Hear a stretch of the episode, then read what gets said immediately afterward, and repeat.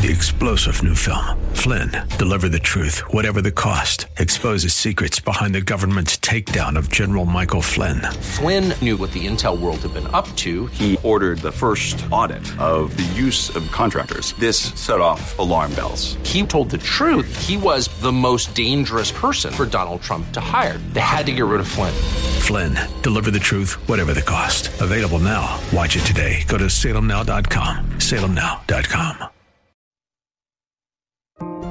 In addition to taking care of one another inside the church, what if we developed a lifestyle of taking care of the most needy outside the walls of the church? How would that change the community and our city? Bob Moffat, president and founder of Harvest Foundation in Phoenix, along with Pastor Julian Gibb, talk with pastors and leaders about how sacrificial love by those in the church to those in need outside the church has helped people see and embrace Jesus Christ. It's that demonstration of Jesus' greatest commandment that we'll hear more about today on the kingdom and its stories. Well, good morning, good afternoon, good evening, wherever you are around the world. It's a blessing to have you with us here today. My name is Julian Gibb, and you're listening to The Kingdom and Its Stories. And today we're blessed to have Dan and Teresa. Dan and Teresa, and they're from uh, an organization named Action, and they are based in South Sudan in Africa. So, Dan, Teresa, welcome to the show. Thanks, Julian. It's great to be here. And it's actually across is who we're with. what did I say? Action. well, there we go. Ac- but we are we are we are definitely in action. We're so. definitely people of action. Mm-hmm. Have, but have you thought across? have you thought of changing your name? Anyway, we'll we'll move on. We'll know. work on that. well, this is a good op- good opportunity for a plug. What's your web address? Oh yeah, across hyphen ssd dot org. And that ssd is very important. That's the three letter abbreviation for the country of south sudan. South so sudan. R-o-s-s dash ssd dot org. Well great. So when you're packed with action at Across what is it that you guys what is it that you guys are doing yeah, well, for me, we we serve in different roles for Across. We are what's called seconded missionaries. I know most people don't even know that terminology, but basically, it's like the um, the what do you call that? Like the manpower of the mission world. You know, it's the we're the we're on loan to an organization, but we are traditional missionaries and we have been assigned to work at a South Sudanese led organization called Across. And for me, I work with the administration, the leadership team, uh, to uh, help develop a ministry model that will be impactful and build the capacity of the local church and bring hope and empowerment and transformation to communities across South Sudan.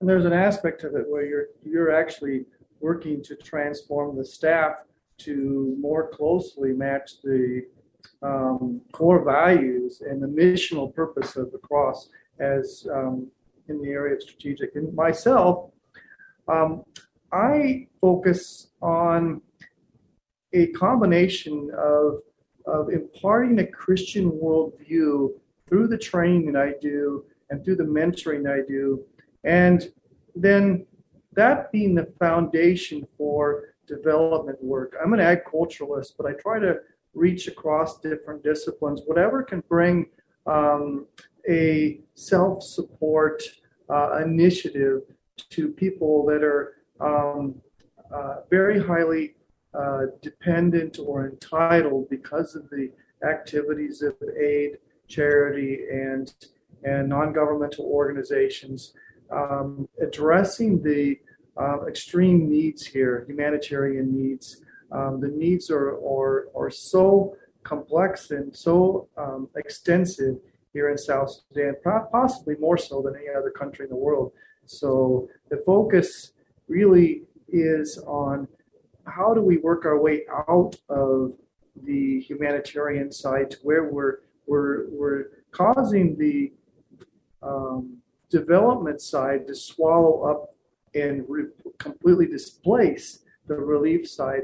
And this is something that a lot of organizations don't even plan for in the in the inception. And they get and they get um, to a point where they find themselves in their engagement with communities and with people they work with in, um, trapped in in dependency and entitlement because it's not planned out in, event, in, in advance how to get that proper transition to in place and then how do we motivate people by the by fulfillment of the Great Commission, even the poorest of the poor, imparting a vision for participation in giving of themselves sacrificially toward the Great Commission and, the giftings and talents and skills that they have. So, so let, let me unpack a few of those bits. You know, let, let's put this down to a level that that even I can understand. So, you, you spoke about relief and development. Uh, so they're uh, they're two different things. I, explain that to me. Well, let me start. And so, in a relief environment, this is supposed to be a relief response is a short term intervention to an immediate crisis. That's what it's designed to be. That's your food distribution in a case of famine. That's your um, bringing in mosquito nets in, in flooded environments to prevent malaria.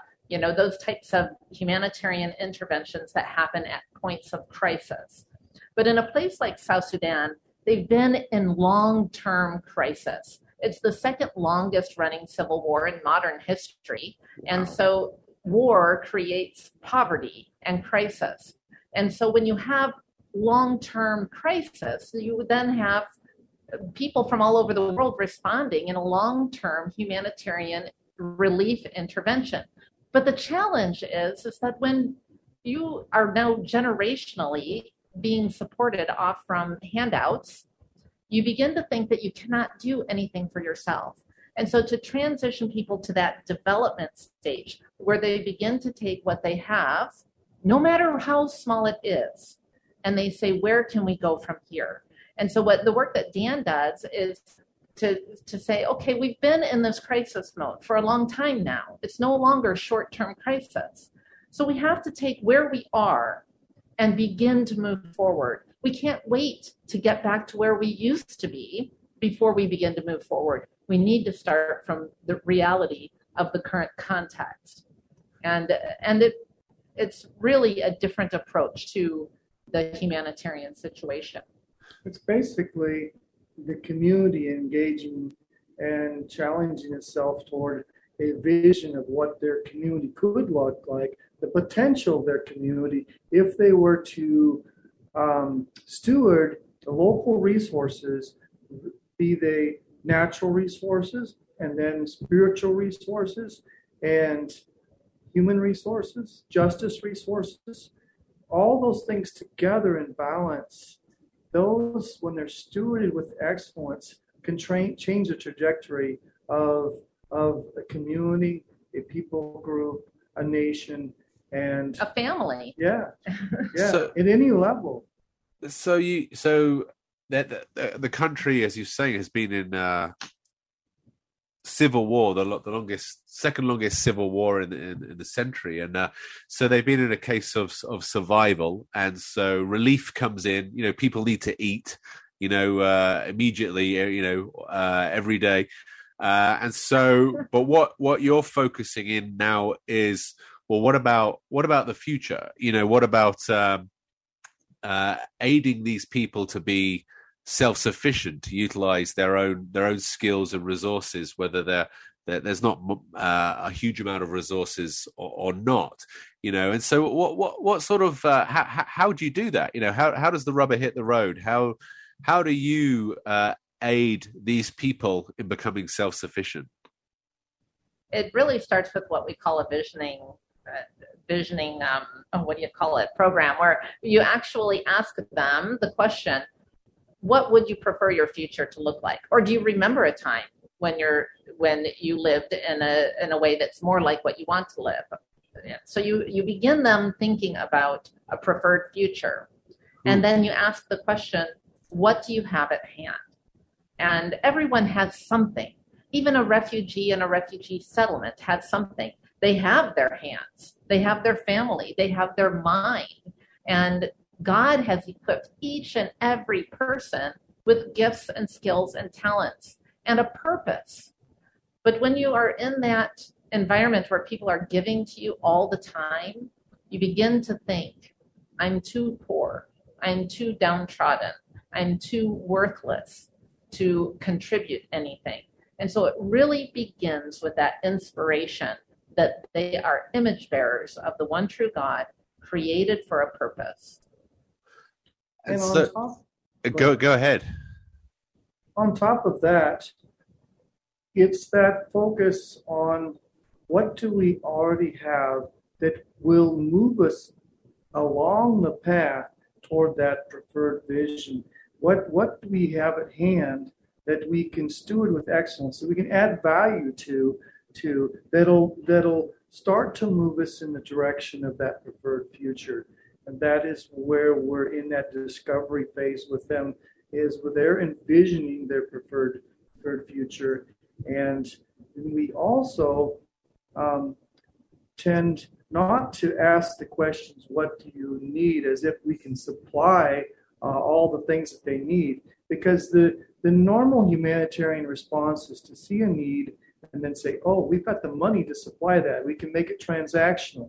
We can help help these people maybe from a distance just by giving them things. And this is not necessarily what people need. They need to be um, relationally empowered to solve their own problems and and restore dignity and hope. This is what Teresa was talking about a moment ago. Is that lack of dignity and hope that that fatalism that is set in that that their situation is inescapable, and that is not the case with the immense resources here in South Sudan. If stewarded with with excellence, um, development can even occur rapidly and movement away from from that um, loss of hope to human flourishing, peace, and and and prosperity could come could come quickly. Um, and this is what we've seen in revival periods in in around the world and then the Reformation. Those those transitions actually came fairly quickly, um, and and so we don't need to kid ourselves that the development goes slowly, slowly, as if it's it's a natural process. Um, it's not a natural process. It takes excellence in in stewardship.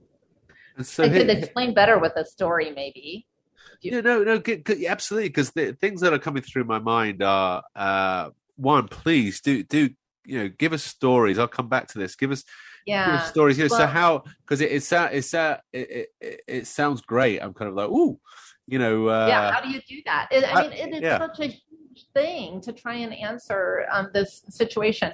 But when it comes down to people, real people in real situations. So I was asked to do a training for a group of 50 women, and I did it in two settings. They came from um, three different communities, but two of them came together.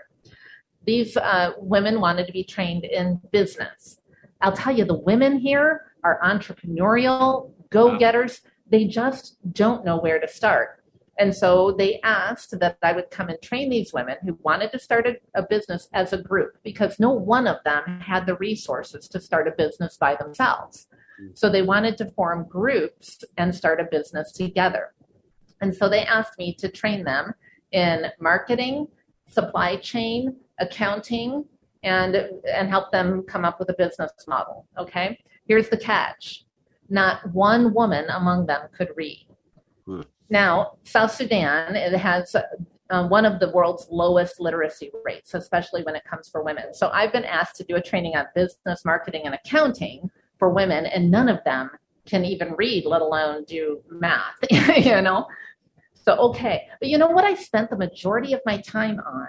Because actually, they had a lot of sense about how commodities were bought and sold. They knew a lot about that because they live in the real world, right? They and they go to the market and they know about buying 50 kg of something and then selling it one kg at a time and making a little bit of profit.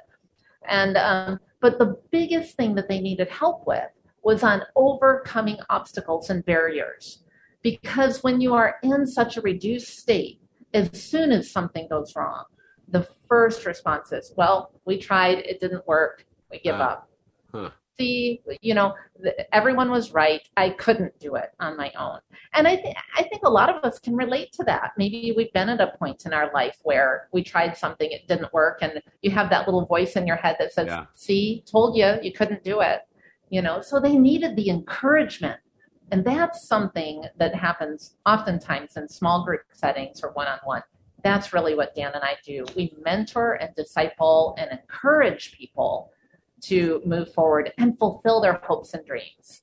And we've, we've had tremendous success with um, starting savings groups, which often can lead to cooperatives. And so we've, we've seen them rapidly start putting money aside. And because the local culture is has this um, uh, demand shame aspect to it, where if someone gets a little bit ahead or they have money or they have assets, someone can come along and say, Well, we need those worse than you do, so you're required to give those to us. And so the savings groups are just phenomenal because they help the individual have a protection for um, the money that they're saving so it can be properly allocated to the, the things that will um, reinvest in that will um, launch them further along versus versus individually saving and then people see oh um, you don't need you don't need that what you've saved so uh, you better give you better give it give it to us huh. and the group then protects that the savings of the group and so, so uh, you know, some you just give us some some examples of how uh, you have been aiding people, not aiding, uh, encouraging, equipping, giving, uh, uh, showing the people in South Sudan how they themselves can pull themselves out of of need. And so, give it, you know, let me let me put the question back to you guys. I mean, first of all, South Sudan is a beautiful country with wonderful people and great opportunity, but it's also uh, economically a very needy country. You know, there are there are many great needs. Uh, you guys now, as we speak, are without electricity. You know, uh, and uh, it, it's just a, it's just a country that that that that needs uh, needs help and so you, have been you've been saying that uh, you know you can come with a checkbook and you can write a check, but where's the where's the long term benefit for these people? You know, and so you, you have been aiding them. And so t- tell us some more stories about you know you've you you've shared about how you're teaching. Um, these ladies or, or giving them the ability to use their entrepreneurial skills and you've spoken about how you you're having uh, people put their money into these sort of uh, uh, savings accounts. So give give us some more examples. Well, I want to take you back to that same group of ladies that I taught about business skills because something incredible happened. First of all, I learned a lot during that. Now, I during my school years, I studied about best teaching practices for oral traditional people. So having a group of women that didn't read or write, I thought I was prepared for that. but I learned so much from that teaching that I have a lot more to learn because it's not only about literacy. Um, a person who is an oral traditional, comes from an oral traditional culture, thinks differently from a person that comes from a more textual culture. They process information differently and they problem solve differently. But to go back to that group of women, when you begin inspiring someone to think outside of themselves and to think about how they can move forward, they naturally begin to not only think about themselves in that poor me, pitiful me type of situation, they begin to think about other people. And at the end of the workshop, that at the end of the workshop that I taught these ladies, they were sharing their gratitude to me for coming in and teaching. And this woman who had been sitting on the front row, she said to me, I want you to take the same teaching across the land to the other people. And she's referring to another tribal group that's traditionally their enemy. Oh. And the reason why this people group is their enemy is because um, it's very common for these for criminals among these groups to go back and forth and they steal cows from each other but also they they tend to abduct children Oof. because children are very, very important in this culture, expanding your family rapidly. And there's a lot of reasons around that. We won't get into that right now. But this woman, her children had been abducted when they were very young. and um, it had been a number of years, and she had no more children because her husband had died. So she's now a widow, and her only two children had been abducted and taken away. And remember, children are very important in this culture. And she said, I want you to take this training across to the other people because somewhere there is a woman who's taking care of my children. And if she can learn how to provide a better life for these kids, if she can learn how to start a business, my children will eat. And that to me was just incredible. She somehow, to me, that's a God thing to not be so angry, but to mother's love that thought about her children before she thought about revenge, before she thought about justice or anything else. And that was a transformational moment for me. I learn as much as I teach in this environment, really. I've got one more story to add to that, real quick here, too, um, because that is just an incredible story. And and I was presenting um, a lot about savings um, and how the answer to a lot of problems was coming out of of savings. And I kept pointing back to, okay, if you need this, you have to save. And and so when we got to the end of the training, they were appreciating me. And one of the ladies, she took off her head scarf off of her head, and her head was was was bald. And she said, you know, if I had practiced what I learned today, my child would still be alive today. And she said, she said, I spent all of my money on Christmas gifts for my children. Then my daughter got sick. I didn't couldn't pay the doctor's bill, and my daughter died. And so the um, tradition here is to shave your head as the sign of mourning. Mm-hmm. And uh, so she was demonstrating that to the group. It was so fresh and so raw. And, and to think about the fact that she even came to a training like that when she was in the midst of her grief.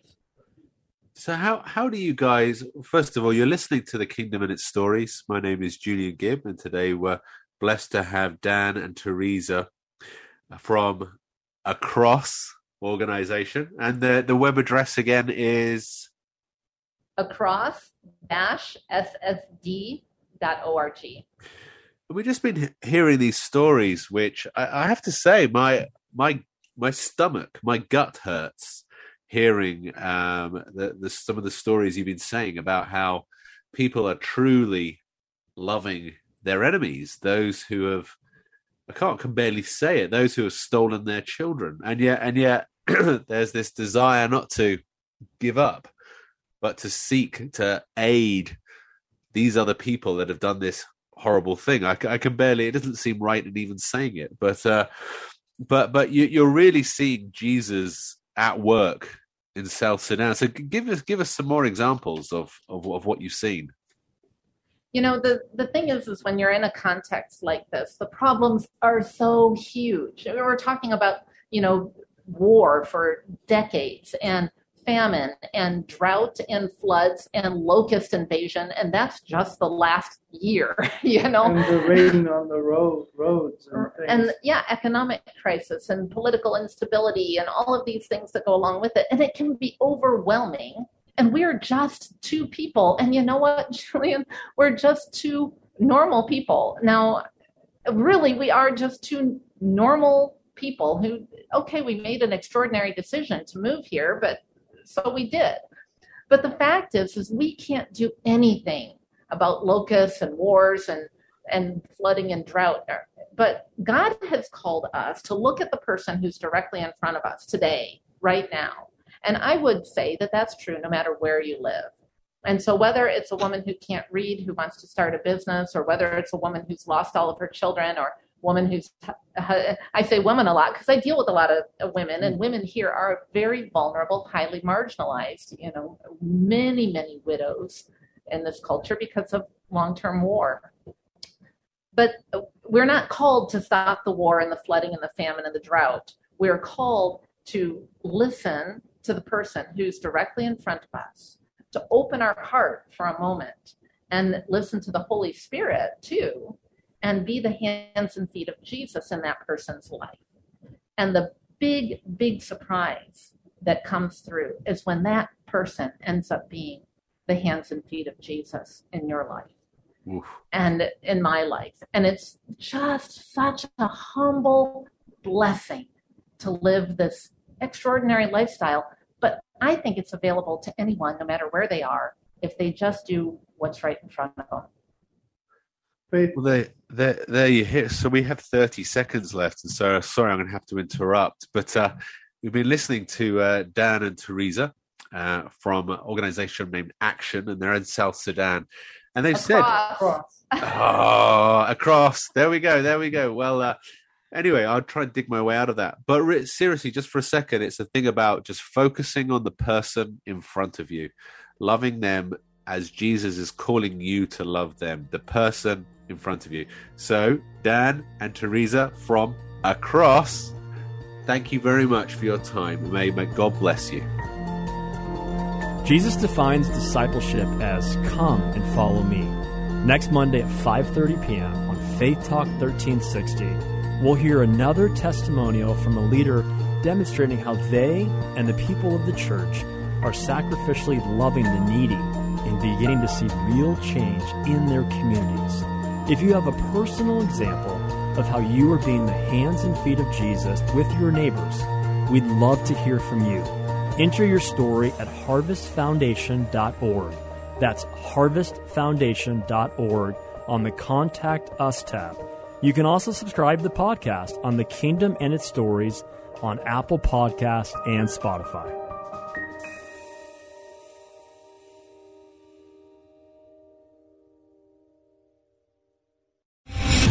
Star general Michael J. Flynn, head of the Pentagon Intelligence Agency, knew all the government's dirty secrets. He was one of the most respected generals in the military. Flynn knew what the intel world had been up to. He understood its funding. He ordered the first audit of the use of contractors. This set off alarm bells. The explosive new documentary, Flynn, Deliver the Truth, Whatever the Cost, uncovers the facts behind this scandal. Flynn told the truth. He was the most dangerous person for Donald Trump to hire. I find out the worst enemy that I'm going to face in my life is right here in America. They took my assessment and they wanted me to change it. And I was like, I'm not changing it. They had to get rid of Flynn. With in depth interviews, archival footage, and never before seen personal records of the man behind the headlines. I just felt like I was drowning. Flynn, Deliver the Truth, Whatever the Cost. Available now. Watch it today. Go to salemnow.com. Salemnow.com.